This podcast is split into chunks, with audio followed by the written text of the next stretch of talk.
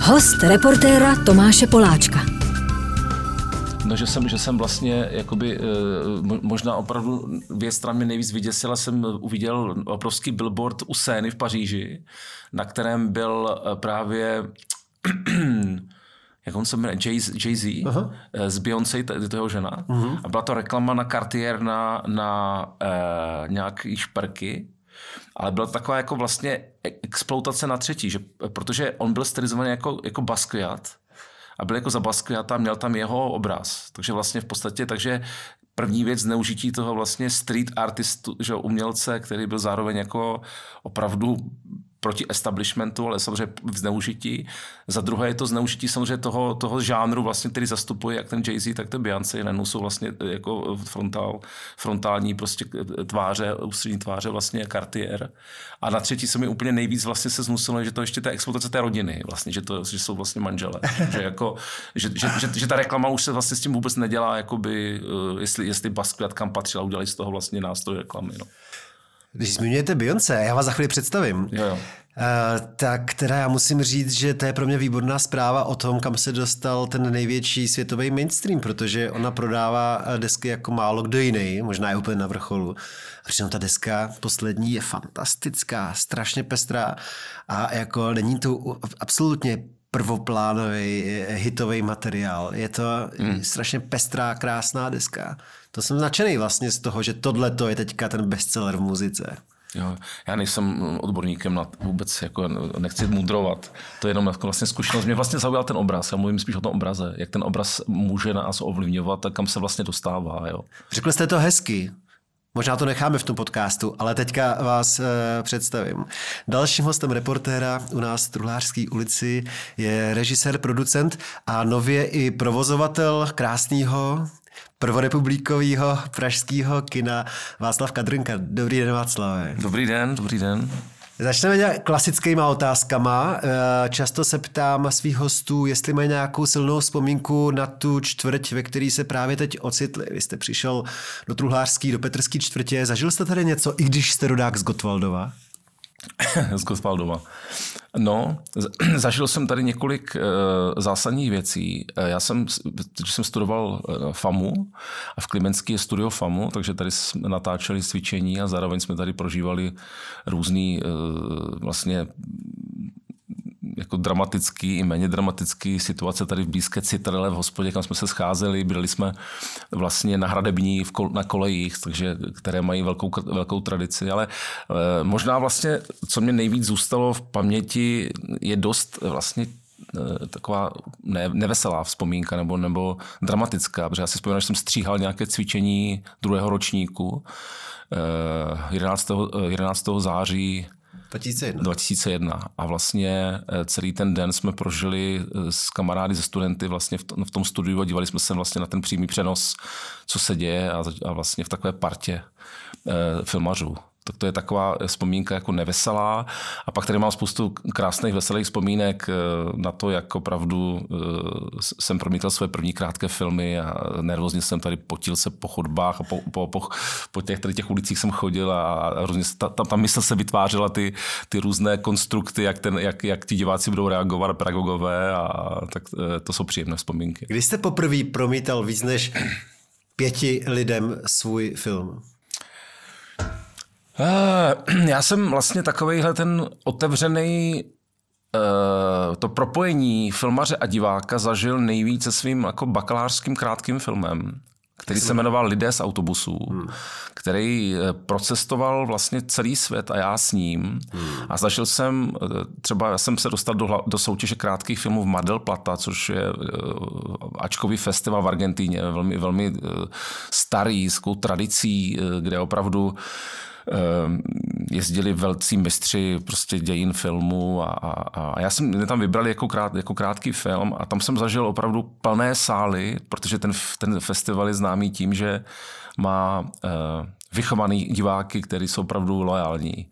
A uh, ty argentinské kinosály mají opravdu třeba 800 tisíc míst běžné. A tam jsem opravdu zažil, že na ten krátký film přišlo, přišlo to, tolik lidí. No. O vás se často mluví jako o režisérovi pomalých filmů, už lidé z autobusu, který já jsem samozřejmě neviděl. Je to na YouTube někde? Já to nevím. Už byli pomalý hodně? No, to pomalý autobus? Já, já, já to takhle nevím, nevím, jestli by pomalý, možná, možná... Já, já moc nemám rád ten, ten label jakoby pomalé filmy, protože eh, co je jakoby pomalé? Já jsem si nedávno pouštěl Mulholland Drive a Mulholland Drive vedle poslední adaptace nebo posledního filmu Lurmana je vlastně, že Elvis je, je pomalý film. Takže ono to je velmi relativní, co to jakoby je. Já myslím, že každý ten eh, tvůrce, každý ten filmař má nějaký biorytmus, který, který mu jakoby slouží k tomu, v jakém, jakém tempu točí, jak stříhá. A já prostě mám rád, když vedu toho diváka k pozornosti, když prostě, eh, aby, aby dával pozor, aby se nezapomněl dívat a dávat pozor, na to potřebuju čas. Takhle. Tak jenom připomeneme, že ačkoliv eh, recenzentům se to často zdá pomalý, tak zároveň jste eh, měl neuvěřitelný úspěch v roce 2017, kdy jste vyhrál křišťálový, co to je? Globus. Globus no. na Kanovalském festivalu s křižáčkem. Loni šel do kin další film Zpráva, Zpráva o stavu zmizelého. O, záchraně, o záchraně uh, mrtvého, mrtvého. mrtvého. Ano, ano, Zpráva o záchraně mrtvého. Tak no. jsem popletl dva filmy dohromady. No a čem byli ty lidi z autobusu? To byla taková opravdu krátká etída o tom, jak se dva uh, cizí, cizí lidé uh, setkají prostě na každodenní trase do práce. Němý film vlastně to byl a jenom jsem tady ten moment toho, toho setkání, toho uvidění se a uh, vlastně nějakým způsobem rozvíjel. A to je dobrý, že díky tomu člověk procestuje svět. No, no. Často, často film je, je vlastně nějaká opravdu všednost, nepatrnost, která je nazíraná nějak eh, nově a to podle mě film umí, no, že, že něco, něco, já mám raději, když film mě ukáže něco, co znám nově, než když mě vlastně chce dostat do nějakých světů, které vlastně mě vyčerpávají. No. Já to myslím tak dobře prakticky, že jste se dostal najednou uh, do Argentíny. Tak co Maradona? Potkal jste Maradonu? Ne, ale, ale byl na každém rohu, protože tehdy vlastně on opravdu že stále je ikona v té kultuře jejich a eh, Argentina je zároveň velmi, velmi silně že, katolická země, takže jsem zažil, že jsem viděl spoustu, spoustu oltářů, kde vedle panenky Marie byl Maradona. Eh, no, takže to je tady ten, eh, tady ten region, tady ta Petrská čtvrť a hnedka přes silnici, přes magistrálu je kino Atlas který vy s vaší partou kolegů, a taky s manželkou, myslím, jste převzali a budete ho od eh, začátku jara provozovat. Jaký je váš první zážitek z kina v tom, vy jste se zasmál, tak v tom zlíně teda, předpokládám. Eh, já si pamatuju nejdřív takové opravdu velmi zastřené vzpomínky, když mě tatínek bral, bral do kina, eh, ale co si nejvíc, co mě zůstalo opravdu v paměti, je zážitek s filmu pana a netvor Juraje Herce, který jsem viděl opravdu, když mi bylo třeba 7, 6, 7 a to jsem opravdu, celý ten film byl schovaný pod sračkou a, a strašně jsem se toho bál, toho, toho nejenom toho netvora, ale vůbec té atmosféry těch svět, jak, jak to herc natočil. A, a, takže, takže jsem takhle měl vlastně dlani na obličeji a koukal jsem se jenom škvírou mezi prsty. Já jsem měl Vinetu poslední výstřel v kině Metro v Prostějově. A, ah. jo, jo, jo. Ale to vás ještě vůbec nefascinovalo natolik, abyste si v těch sedmi eh, letech řekli, je, to bych jednou chtěl dělat, toho herce. ne, ne, ne, to, to, to, to vůbec ne. Tak samozřejmě eh, já jsem až potom eh, ten film nějakým způsobem docenil, nebo jsem ho opravdu pochopil, jak vlastně Juraj Herc pracoval s tou, s, tím, s tou mytologií a s tím předobrazem i toho netvora, jo? že ono ten netvor je vlastně lev, ale on mu dal tu ptačí podobu, což nikdo neudělal předtím a to, to bylo opravdu jakoby vlastně děsivé. No ten zobák. Já jsem si prolítl Wikipedii a byla tam věta, že eh, vaši jako nesouhlasili s tím režimem, jsem věděl, že váš tatínek a posléze i vy eh, jste odešli do, eh, do Anglie, taky o tom váš první eh, celovečerní film 80 dopisů, že mm-hmm. Ale byla tam věta, že to vyvrcholilo tím, že vaše maminka vás nějaký čas nepouštila do školy. To jsem vůbec nepochopil, jak bylo v 80. letech možný. No, to možný nebylo, ale to bylo tak, že rodiče byli opravdu vlastně i přesto, že nebyli dizidenti, tak, tak eh, prostě byli, byli proti té doktríně že jo, socialistické a tomu tlaku vlastně na to, jak nějak žít, něco si myslet. A, a vzpomínám si, když uh, jsem nastoupil do první třídy, tak tatínek otevřel nějakou učebnici někde, kde bylo napsané něco ve smyslu, že komunisté jsou nejlepší lidé na světě a něco, tak, něco takového. On řekl, tam nebudeš chodit a vzal mě prostě ze školy a stávkovali vlastně, rodiče nechodili do práce, protože chtěli se vystěhovat, chtěli se vystěhovat jakoby vlastně z, té, z téhleté jako zóny jakoby legálně. Eh, nesvobodné legálně. Ale to samozřejmě eh, nešlo, protože ty normální rodiny, nedizidentské, to, to, to, to nešlo. To, to, to samozřejmě tomu režimu dávalo nějaký, nějaký eh, negativní že jo, punc. No, takže, takže maminka mě učila doma, ale samozřejmě ty úřady eh, pohrozily, že pokud nebudu, nebudu chodit do školy, protože to byla vlastně povinná školní docházka, tak mě odeberou rodičům do ústavní výchovy, což maminka se opravdu vyděsila. A eh, takže jsem nastoupil mm, asi po půl roce nebo po tři čtvrtě roce a samozřejmě vzpomínám si, že jsem nastoupil do té školy, byl jsem napřed, protože maminka se mě věnovala každý den a na vysvědčení z první třídy mám, mám schované, mám asi nějakých 300 neomluvených hodin jako, jako prvňáček. A jakou oni měli profesi vlastně vaši? No, táta vlastně byl stavař. O, maminka, maminka pracovala jako, ona vystudovala ekonomku, ale oni už emigrovali jednou jako mladí e, v 69. když prostě byli svědky e, té, té, tomu, toho výročí vlastně okupace a viděli, jak, jakým způsobem vlastně ty tady ty, ty síly, že ho zametli e, s těmi studenty vlastně po roce, když, když protestovali. A se tomu věnuje Občanský průkaz, nebo jak se jmenuje ten film? Možná, no. Hmm. Ne, ne, nejsem, já jsem to neviděl, tak ne, nevím. A uh, tak prostě se rozhodli, že tady nebudou a přes zájezd e, Vídeň do Vídně uh, žili v Rakousku, potom v Americe, ale potom mamince bylo smutno a vrátili se vlastně zpátky. Hmm do té nejhrubší normalizace. Ale tím, že samozřejmě chtěli se takhle jakoby legálně vystěhovat, tak okamžitě ztratili práci a tatínek někde svařoval hmm. v Dolní Lhotě u Zlína a maminka byla doma se mnou a, a okamžitě jim se brali pasy a a jsem potom jako nastoupil vlastně do, do druhé třídy, ale nepustili nás tehdy legálně. Hmm, tak tomu je potřeba říct, že vlastně vy jste se po tom návratu jich narodil a že teda letos za půl roku máte kulatiny. Ke svým kulatinám jste si nadělal kino. No to, já ještě musím k tomu něco říct, tak eh, ta inicia... Kino se ještě dostaneme. No, no, no, dobře, dobře. Jestli chcete o Atlasu. To bych moc rád, no. No jo, ale eh, tak u těch kin, kdy jste se stal jakoby velkým fanouškem kin a chození do kina? To se asi stalo potom, co jsme se vlastně, eh, takže tatínek potom emigroval v roce 86, tuším, do Londýna. My jsme se vlastně s maminkou vystěhovávali za ním a o tom trošku vypráví ten můj první film 80 dopisů a přijeli jsme do Londýna asi v roce 87 nebo 8, takže těsně před pádem vlastně železné opony. A já jsem tam přijel ve 14 a začal jsem studovat divadlo, protože mě bavilo Proč? divadlo. Tak jste odpověděl, protože vás bavilo ve já jsem, já jsem, já jsem eh, byl, vlastně chodil jsem do dramaťáku a byl jsem člen ochotnického divadla a, a bylo to něco, čeho, čeho jsem, čemu jsem si věnoval a, a chtěl jsem nějak na to navázat. Takže tatínek jako přirozeně mi našel školu, která byla divadelní a zároveň byla jakoby vlastně agenturou hereckou, kterou vedla maminka Fila Kolince, který, který, který tu školu taky vy, eh, vystudoval. Takže se znáte s Filem? Ne, s Filem se neznám, ale maminku jsem znal. A uh, jednu dobu i má spolužečka byla Naomi Campbell, která tam chodila. Cože? No, no, no. no, no. A šáhl jste si na ní? Myslím, že jsem se našáhl, ale znali jsme se tam, no. Ona tam nějakou dobu byla, potom odešla. Protože ono to tím, že to byla vlastně jako agentura, tak jako my jako děti jsme měli šanci opravdu vystupovat ve filmech. Dělal se tehdy velký casting na Batmana Tima Bartna vlastně u nás ve škole a, a, a prostě v různých jako reklamách a mohli jsme si vlastně vydělat na, i na tu školu, protože ona se platila. A v čem jste si zahrál vy z toho, co třeba dodnes je možný si někde pustit?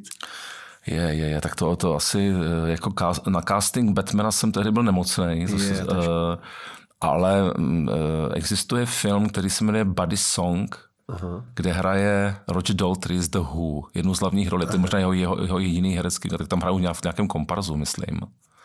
Potkal jste ho? A, a no, vlastně, no, jsme měli asi tři natáčecí dny. No. Dobrý. No. Takže vy jste 15 chtěl být hercem. No, mě bavilo eh, divadlo, ale ne, já jsem jako nevěděl, jestli, jestli, jestli herec, nebo jestli eh, dělat jakoby divadlo jako režíně, nebo mě bavilo i psát si takové jako jednoaktovky, ale prostě chtěl jsem být součástí té divadelní komunity. A ty Naomi už to slušilo tehdy? Jo, jo, to jo, to jo. Ona byla krásná, no. no.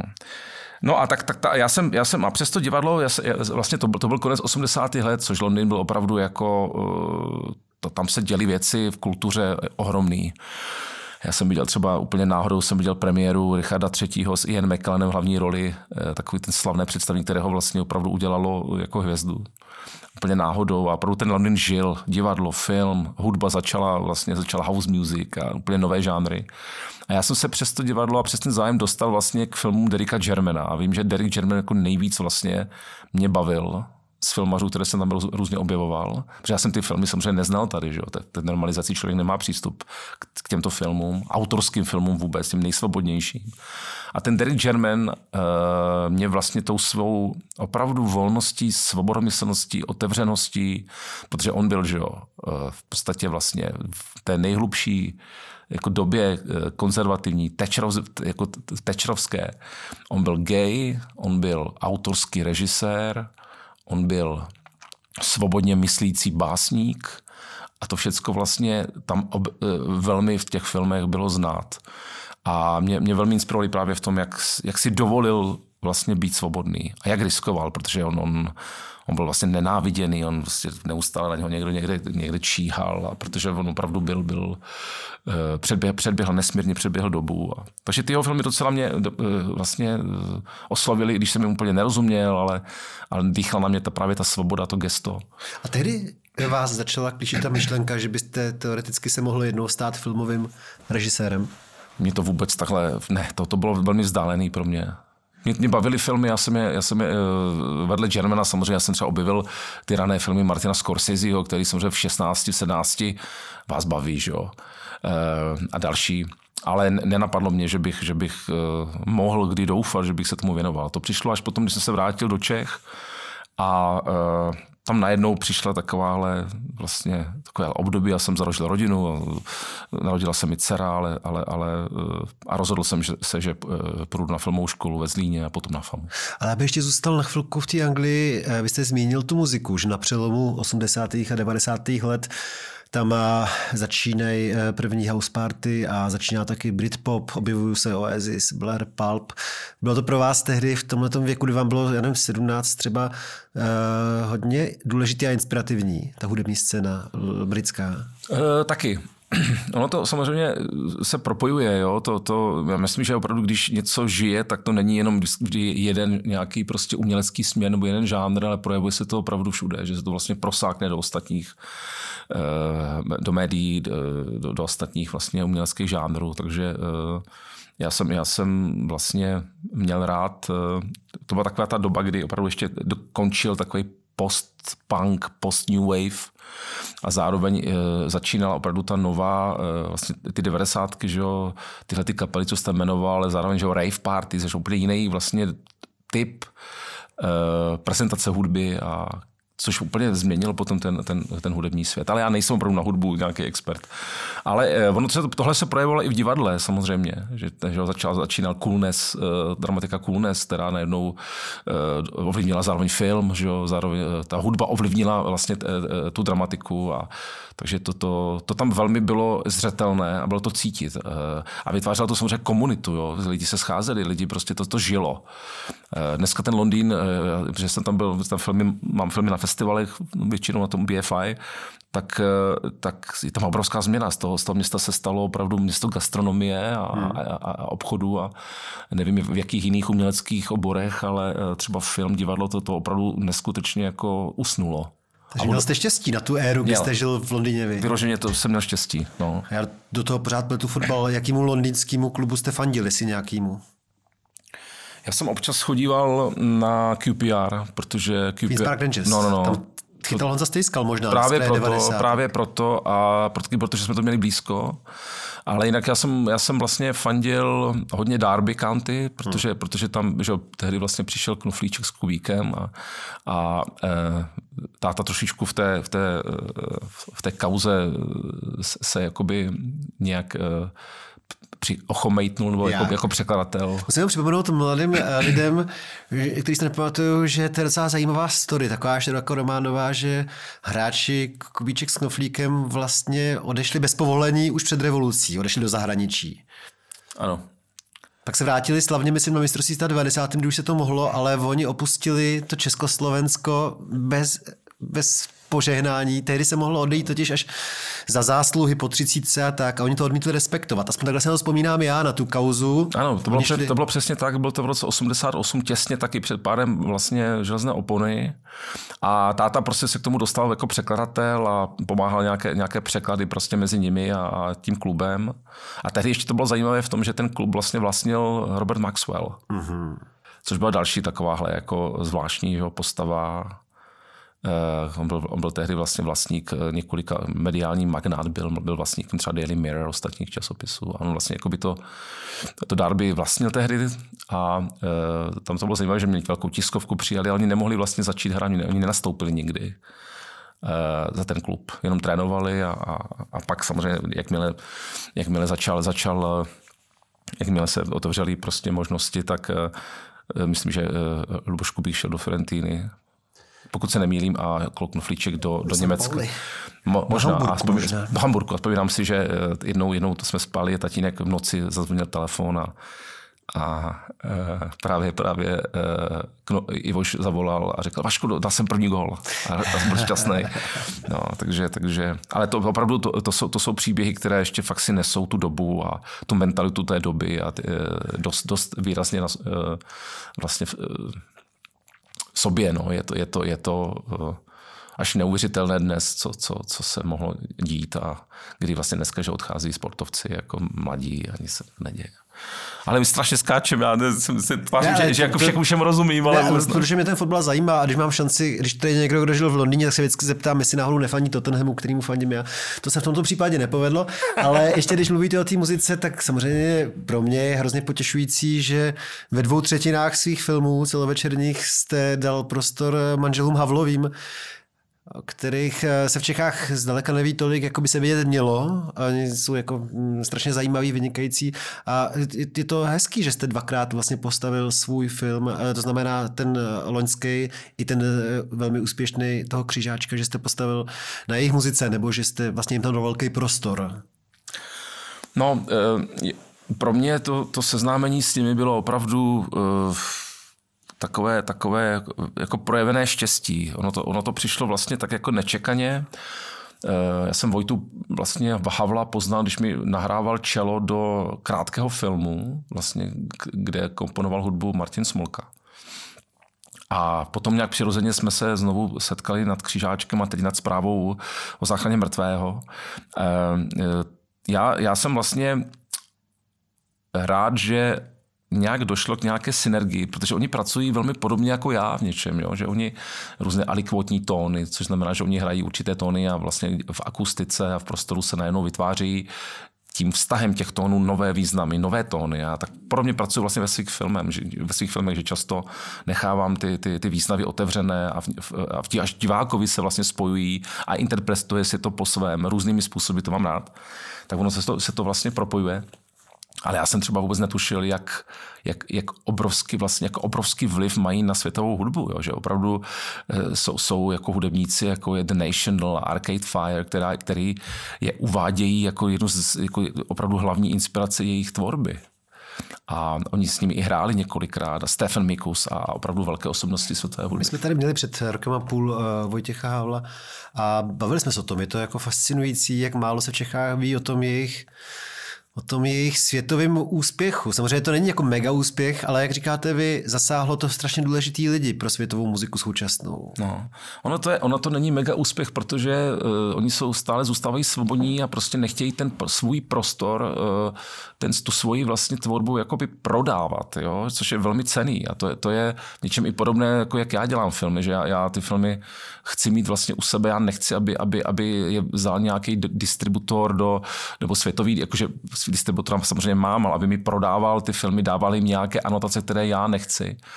A zatím se mi podařilo, že všechny ty filmy si našly cestu. I ten poslední film, který samozřejmě po vítězství Karlových Varek eh, se tenhle ten film jakoby trošku vnímá, že, že není tak úspěšný, ale on vyhrál jako největší vlastně ačkový festival mimo Evropu, což je indický Goa, který je, to je, to je ačkový festival největší v Indii. Byl jste tam? No jistě. Povídejte, no, no, já totiž miluju Goa. No, no, no. To byl jednou, ale měsíc. Byl jsem, byl jsem tam, uh, Možná s covidem, ale nejsem si jistý, protože jsem ztratil chuť a čich, když se, a třetí den, než jsem přijel. Tak v Indii to byl určitě covid, protože tam a, jsou výrazný chutě. A vůbec... Ale všechny testy jsem měl jako negativní, tak se to vlastně neprokázalo. Ale musel jsem právě díky tomu, že mi volali hned třetí den, že jsem dostal jako cenu stříbrného páva, kterou jsem potom převzal od eh, první dámy a nej, nej, nej, nejlepší režisérky iránského filmu Rašman Baněma, ta nám ji vlastně předává a to má obrovská čest pro mě, tak jsem tam měl, musel zůstat o tři dny víc. Ale eh, no, to byl zážitek. No. Já jsem se trošku teda izoloval, ale, ale jen, i vidět ten festival, jo. to opravdu je ještě jiná dimenze, než jsou ty evropské, třeba Ačkové festivaly. Jako čím? Atmosférou nebo organizací? Atmosférou, lidma, diváky, protože tam opravdu v Indii stále eh, existuje taková čistá, přirozená cinefílie a důvěra k filmu. Cinefílie. Hezký. Láska k filmu. Láska k filmu. Já když jsem, já, když jsem třeba ten, ten film uh, promítal, tak mě, jsem měl potom tiskovku a, a říkali mi opravdu uh, ti novináři, že měli pocit, že tam u toho, že opravdu na té jipce u toho lůžka toho oce jsou s námi, se tam jsou, jako stojí. Takže uh, oni to opravdu vzali a zároveň uh, se jim líbilo, jak jsem tematizoval vlastně t, smrt. Protože tam samozřejmě se smrt bere trošku jinak než v Evropě.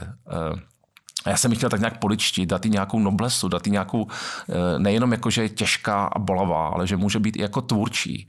A ten film o tom to dost jako vlastně je a to mě nejvíc zajímalo a tam to prostě vyšlo. No, takže to je prostě festival, kde se, já nevím, to, to, to, eh, to ukončení festivalu se odehrávalo opravdu na stadionu, kde bylo asi 3000 lidí a byly tam velké tan, taneční takové krátce a, a celé to vlastně zaštiťuje Amazon, protože Amazon chce se snaží na ten trh proniknout. Ten trh je obrovský. Indie má, eh, je třetí největší, myslím, že třetí největší jako kinematografie ve světě. Má tam opravdu, možná tam je čtvrtina nebo třetina kin, návštěvnosti jsou opravdu mil, milionové. Letos Indie je stane nej, nej, nejlidnatější zemí na světě, letos přeskočí Čínu. No, tak vidíte to. No.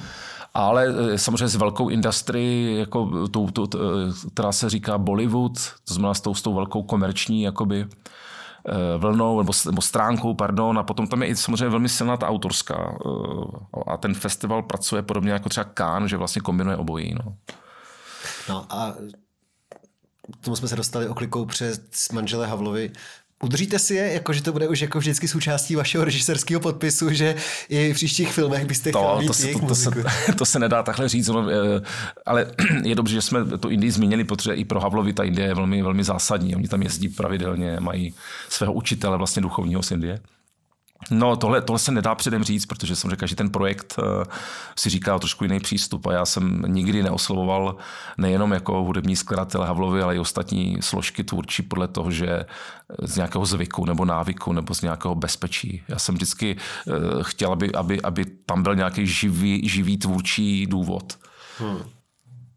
No mě vždycky právě zajímalo, to musí být strašně těžký s takovými filmama, jako Eh, se uživit. Jak, eh, eh, vy děláte spoustu jiných věcí, vy jste pedagog taky a tak dále. Ale, už nejsem, už jsem skončil, už jsem, jste, takže už, už jsem skončil, pedagog nejsem, ale živí mě ty ceny, které dostávám za ty. Jo, za, to jsem se chtěl zeptat, takže no, no, to je, no. se spojuje taková Goa jako zase zajímavou finanční odměnu. No, no, no, já, já takhle, abych tohle to nikdy nezmiňoval, protože mi to přijde fakt jako hrozně vágní, ale, ale začal jsem to zmiňovat, protože když já řeknu festival Goa, tak všichni řeknou, a tak takových festivalů je. Ale když řeknu, že na stejném festivalu dostal cenu za celoživotní dílo Martin Scorsese a byl tam, a že ta cena byla, byla 30 tisíc dolarů, tak okamžitě ti lidi spozorní. Takže já to říkám jenom kvůli tomu. Ta cena pro vás? Ano. No tak to je super. No, no, no. Tak to už pokryje kolik, eh, kolik procent? No to jenom to rozpočtu? splatí dluhy a, a, a eh, je to nějaký skromný život, eh, ži- život, ale mě všechny ty tři filmy vlastně přinesly jako vlastně peněžité ceny, které mě vlastně pom- pomáhají jako žít velmi skromně.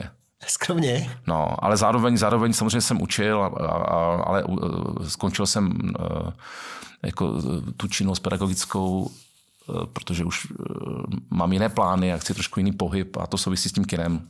No tak dobře, jak se k tomu dostaneme, jo? Napadlo by vás před rokem, touhle dobou, že budete, vy se u toho šklebíte, když to říkám, ale spoluprovozovatelem kina to můžu říct takhle, že jo? Nešklebím, to je úplně přesný. Vy jste říkal, já to chci víc na pravou míru, takže jsem myslel, že se chcete zb- zbavit trošku té spoluzodpovědnosti teďka za to kino, ale Ne, ne, ne, ano, je to, je to, je to, je to iniciace vlastně především Víti, Víti Janečka, to je dokumentarista, dokumentarista, ano, který, který vlastně eh, měl nějak opravdu moment, kdy velmi dobře zareagoval na situaci kolem Atlase a podařilo se, eh, podařilo se eh, to vlastně nějak převzít. Ale vy, se, vy jste se ptal, jestli, jsem měl, jestli mě to napadlo. Ano, já jsem už delší dobu přemýšlím o tom, že bych vlastně s, s manželkou, eh, že jsme chtěli mít kino, provozovat kino, hledali jsme možnosti, protože jsme se přestěhovali na Hračanskou, takže v Davicích, jestli něco není a různě jsem se poptával a prostě ta myšlenka se vyslala. Ale proč? Proč vás, eh, proč sklíčila ta myšlenka ve vás s manželkou? Eh, hlavně proto, že jsme chtěli mít vlastně i jakoby eh, protože jsme producenti, jsem režisér a myslím, že v současné době je velmi důležité, kde ty filmy jako a jak ty filmy se prezentují. Myslím, že kinaři a vůbec distributoři mají velkou moc, velkou moc, jak ten film vlastně se přijím, i přijme, jak dlouho bude žít, jak, jak, jak, jaký vlastně bude mít vůbec kontext v té společnosti. A myslím si, že tady v Čechách to ještě úplně neumíme dělat. Že, že, jsou, že, že uh, to chce trošku ještě jiný, důkladnější přístup k tomu, že já sám mám distributora, který to dělá dobře podle mě, ale zároveň ještě vždycky jsem hledal ještě jiné ještě hodnoty. Proto jsem, jsme, jsme o tom přemýšleli, že bychom chtěli mít opravdu někde svůj prostor, kde by, kde by byly nejenom naše filmy, ale filmy uh, jiných autorů a kde by se pro, trošku propojovala uh, ta, nebo mizela ta hranice mezi tím filmařem a divákem, aby ten divák si toho filmaře hledal, našel, mapoval, abychom my zase zároveň jako filmaři toho diváka si zmapovali a ten atlas na to zmapování je přesnej, no. Tak eh, to ještě pojďme říct přesněji, to znamená, já jsem si, já tam občas chodím do Atlasu, tak jsem si z toho všiml až koncem eh, loňského roku, nedávno, že eh, skončili ty minulí provozovatelé vlastně. A z těch zpráv jsem měl pocit, to je tragédie, úplně končí Atlas. A před pár dny jsem byl najednou překvapený, když se dočtu, že po krátké pauze teda se eh, díky vám a díky panu Janečkovi, Janeček? Ano, Vítě Janeček a jeho žena Zu- Zuzana Piusy a ostatní je nás tam víc. Eh, Já, ne, já neznám ty okolnosti kolem toho uh, kon, konce nebo toho pozastavení ani kolem těch vztahů vůbec, to, to nevím. Mě os- oslovil vlastně Vítě, když už nějakým způsobem se domluvil a já jsem, já jsem mu okamžitě řekl, že bych moc rád to spolu provozoval vlastně, aby to součástí. No. A už máte teda, asi musíte mít jasnější představu, jak to bude vypadat, protože vy chcete 21. března otevřít prvním promítáním. Ano. Zrovna to bude film Zuzany Piusy.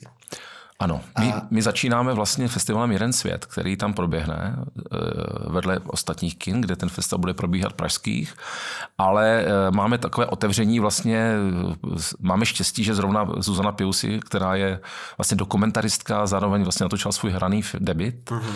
a je spoluprovozovatelkou kina, je vlastně v, ten, v té partě eh, že ten film vlastně má, mělo ho že, na festivalové premiéře v soutěži v Talinu a, a teď ho můžeme vlastně promítnout. Eh, Zároveň my máme, my máme film, který jsme jako koprodukovali s Francií a který režiroval francouzský režisér, je to dokumentární film o československé nové vlně, který byl vlastně pro Arte natočený, který se jmenuje Československá pohádka, který chceme taky tam promítat, ale bude ho distribuovat NFA.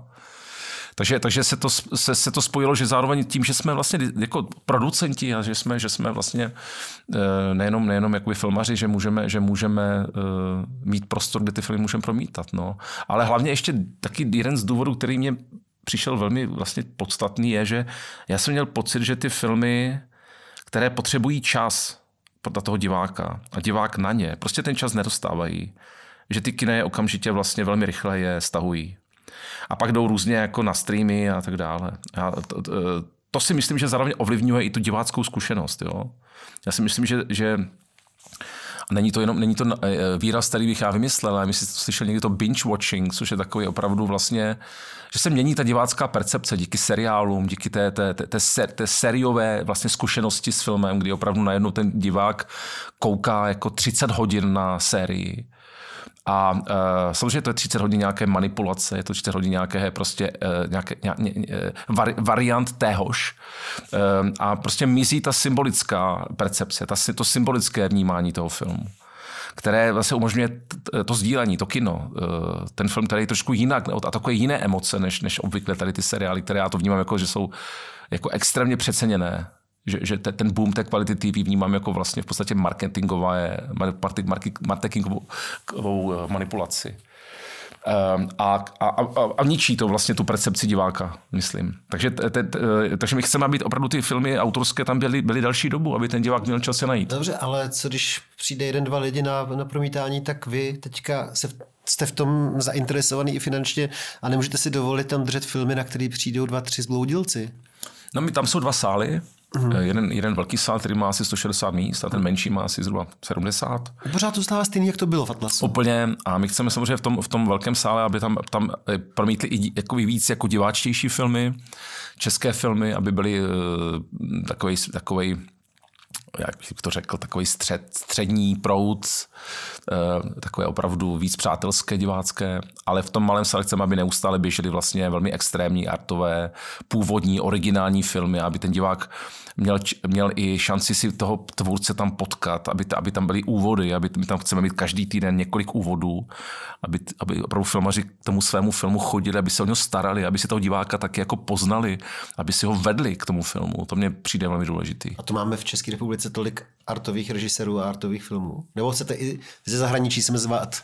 I, za, i, i zahraničí, ale my chceme promítat hodně dokumentární filmy taky. To je, to je podstatné asi zmínit, ale myslím si, že teď za posledních pět let se rodí, rodí uh, velmi slušná taková jako základna fil, filmařů, mladých filmařů, uh, tvůrců hraných i dokumentárních filmů, kteří začínají být vlastně velmi úspěšní ve světě. Co vás nadchlo třeba v posledních pěti letech z této nejmladší filmařský český generace?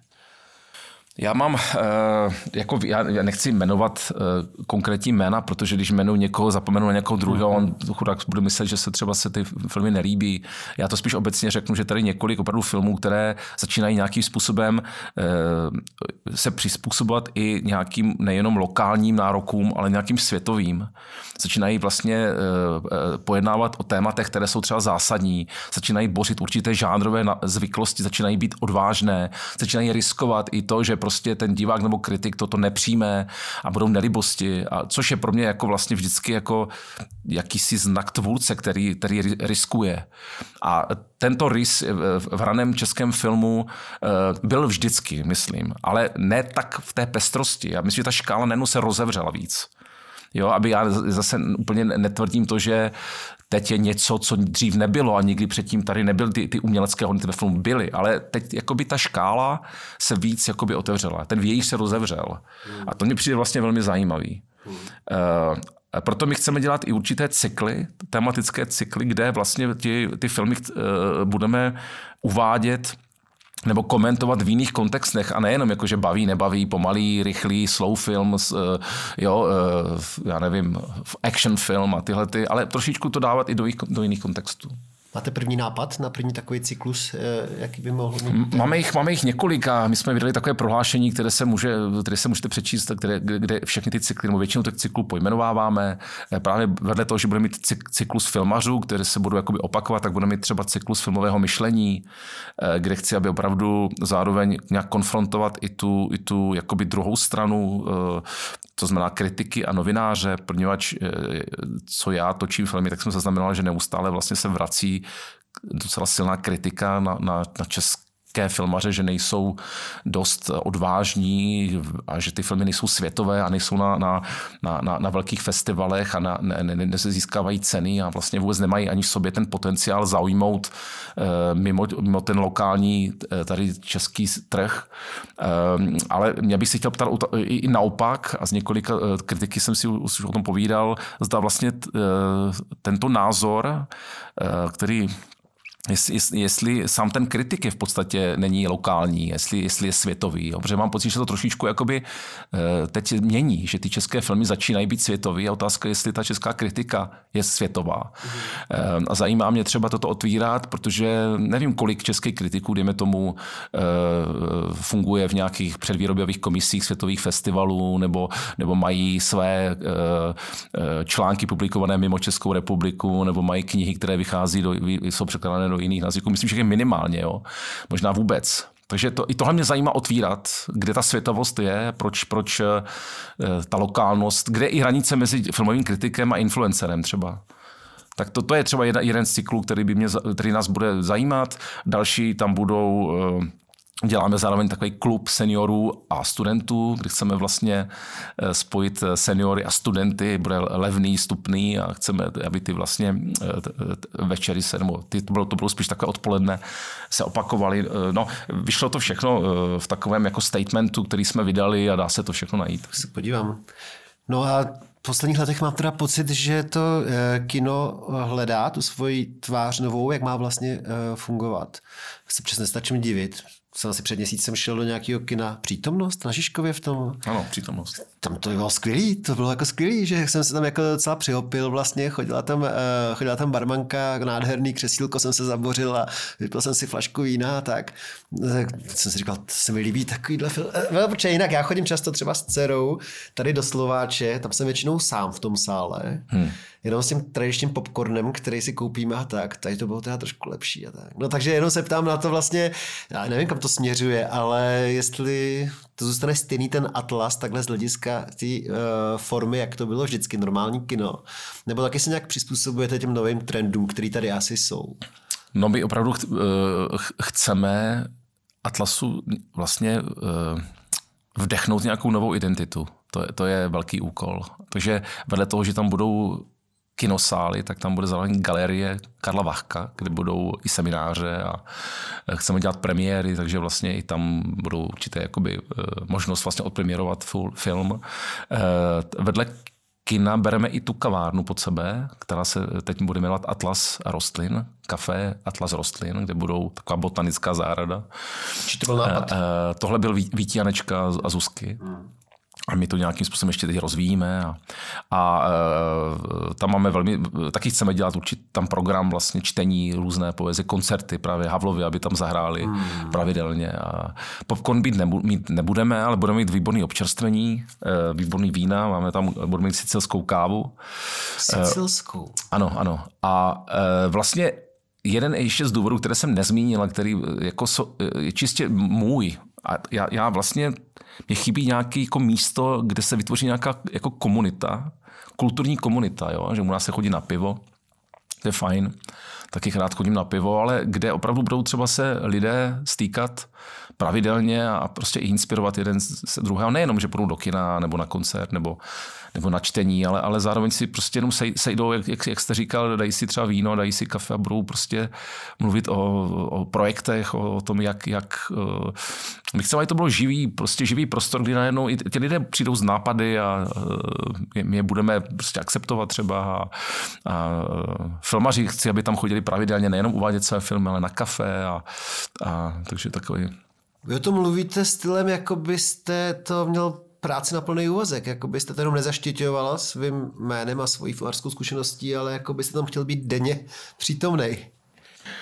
No, eh, to bude asi potřeba, ale je nás víc vlastně v, eh, v té partě, takže se tam budeme nějak měnit, točit, ale samozřejmě stále to bude nějakou přítomnost vyžadovat. Ale já, já Mám zároveň své projekty, které jsou pro mě klíčové a nechci, nechci jakoby se stát provozovatelem kina jenom. Takže pořád se, v prvé řadě se, se jakoby vnímám jako režiséra. Tomu se nedostaneme, protože se zeptám na to, jestli už máte e, další práci. Ale když jsem to dneska říkal doma ženě, s kým dělám rozhovor, tak říkala, no já se toho bojím, že to bude plný těch artových filmů. A já jsem říkal, ne, neboj, ne, oni budou mít určitě i filmy, na které já si třeba právě zajdu s tou 13 letou dcerou, že budete mít takovýhle filmy, ano, ano. který zvládne moje Polenka. My budeme, my budeme mít, eh, vlastně v pátek chceme mít takový slot pro celou rodinu, jako rodinné filmy. Eh, chceme, chceme spolupracovat eh, s evropskými festivaly pro děti a mládež, s nimi se jakoby potkávat, jejich, jejich filmy třeba pouštět, takové jakoby ozvěny těchto festivalů, protože vzniká spoustu právě nádherných filmů pro, pro děti a mládež. Bude mít animované filmy rodinné, jistě, jistě to, to, to nebude jako čistě, ale art nemusí být jako nepřítel. Vzniká spoustu rodinných filmů artových třeba. Uh, no, ale je to vždycky risk vzít eh, zvlášť 13 letou holku na artový film. No, to je no, vždycky no. trošku risk. Jo, a mě, co to mě, vlastně mě... je film pro ty děti, protože opravdu, co jí se líbí nejvíc, je Stranger Things, že jo? Takže jako uh, já nepotřebuji jí vodit na film, který je pro děti nebo dětský. Potřebuji... Tak jestli, jestli, jestli vyrůstá na Stranger Things, tak je možné, že doroste k nějakému Cranbergovi třeba, což se, se jeví, no, tak samozřejmě to, je, to, to jsou třeba pro mě jako ty, ty jako mainstreamovější autorské, autorské filmy, tak to bych chtěl tady tenhle ten, to, to, to, to samozřejmě v tom velkém sále bychom chtěli promítat. Ale i filmy, které, uh, že, uh, Roberta Osunda že jo, a, a ostatní. Chceme, chceme maďarské filmaře pos, sem, sem i zvát, protože já je všechny skoro znám osobně a zároveň vím, jak to mají těžké v Maďarsku vůbec, protože, že tam jsou na černé listině a nemůžou, nemůžou točit, nemůžou, nedostávají granty, tak chceme tady udělat takový mini, mini festival jejich, jejich takových portrétů a, a a dál, ale, ale znovu říkám, že uh, my, my bychom chtěli, aby, aby, aby uh, tam bylo spoustu filmů pro, pro celou rodinu. A... Já jsem fakt rád, je to na mý lince. Bydlím ve Vysočanech, pracuji eh, tady v Petrský čtvrti, mám to přímo na té přímce. Tohle kino, denně jdu okolo. Takže je to pro mě klíčový, abych eh, tam našel pro sebe i pro zbytek rodiny. My jsme, my, my chceme opravdu, něco. my jsme i tam bídli všem vlastně distributorům, že bychom rádi spolupracovali, dělali tam novinářské projekce jejich, dělají tam jejich premiéry. Uh-huh. A samozřejmě vždycky vyladíme nějakým způsobem, jaké filmy, protože ono to úplně nejde všechno pustit. Jo? My pořád chceme, aby to, aby to kino se nějak profilovalo. Jo? Ano, chceme být jak samozřejmě kino takzvaně pro diváky, ale pořád chceme, aby to v kino šlo nějakým směrem, aby nějakou identitu. Tam se potom velmi snadno že jo, napíše nějaký takovýhle prohlášení a pak se to velmi snadno rozmělní a najednou ta identita se ztratí. A, a my jsme si vědomi, že to bude těžký, ale myslím si, že tou jakoby důsledností v tom programu se to dá nějak jakoby, uh, vydržet. No. A už jsem teda eh, naznačil, že to poslední téma našeho rozhovoru je ten příští film. Vy už na něčem makáte, že jo? Ano, eh, já už vlastně rok eh, si dělám rešerše a dělám na scénáři a pracuji vlastně na, téma, na tématu, který se týká Jana Amose Komenského. Ten projekt se jmenuje Pana Sofia. To je připadá jako hrozně překvapující, protože ty vaše filmy dosavadní tři byly takový opravdu velmi jako intimní, ne? Jako, že... Ano, ale já, já, já nebudu dělat jakoby biopik. To bude taky intimní film. Yeah. Ale moc rád bych, aby, aby to téma vlastně si neslo jakoby ten, toho Komenského trošku vlastně vodinut. My ho máme pořád spojeného s eh, pedagogikou a didaktikou, ale trošku zapomínáme na, tu jeho, na ten jeho filozofický vlastně rozměr, pansofický rozměr a to mě zajímá jako velmi. Ale e, znovu říkám, já, já neplánuji životopisný film, ten, ten pracovní název je Pana Sofia a je to eh, vlastně hlavní, hlavní postava je Jan Amos, kterému je 35 let a je vlastně v situaci, kde musí s ostatními českými bratry opustit eh, domov kvůli, to, kvůli, kvůli prostě Bílé hoře a rekatolizaci, nebo se podřídit vlastně to, to, tady té rekatolizaci. A zažije, zažije několik týdnů uh, vlastně eh, pod, pod Krkonoší na takovém statku, kde se setká vlastně s tou Kristinou Podňatovskou, s tou vlastně dívkou, která měla ten dar vlastně eh, vidění. A je to, je to o tomto vztahu, ale téma toho je vlastně obraz. Obraz a jak vnímáme obraz, kterým obrazům věříme, proč. A eh, protože to je něco, co Komenský celý život, celý život vlastně zkoumal. Takže bude o intimní film, ale bude to úplně jiný film, než ty filmy, které jsem točil předtím. Já bych to ještě probral, ale v závěrečné části, kterou už odemykáme jenom pro naše podporovatele na Patreonu, tak na závěr pro všechny řekněte, jestli už se rýsuje nějaký termín příští rok, že by to mohlo jít do kina Atlas a do ostatních kin. To ještě, ještě ne, my jsme fakt ve, ve fáze vývoje. Potřebujeme získat samozřejmě podporu, zafinancovat ten film. Takže teď jsme ve, vznikal literární scénář a vizuály, ale už jsme poměrně daleko, ale mm, věřím, že nás podpoří prostě fond kinematografie a česká televize protože myslím, že neexistuje ještě film o Komenském, který by nějakým způsobem přiblížil jeho myšlení. Zbytek eh, Komenského probereme v té poslední části. Zatím vám moc krát děkuji, že jste přišel. Já moc děkuji za pozvání a přeji všem eh, krásné jaro. A přijďte do Atlasu. Samozřejmě.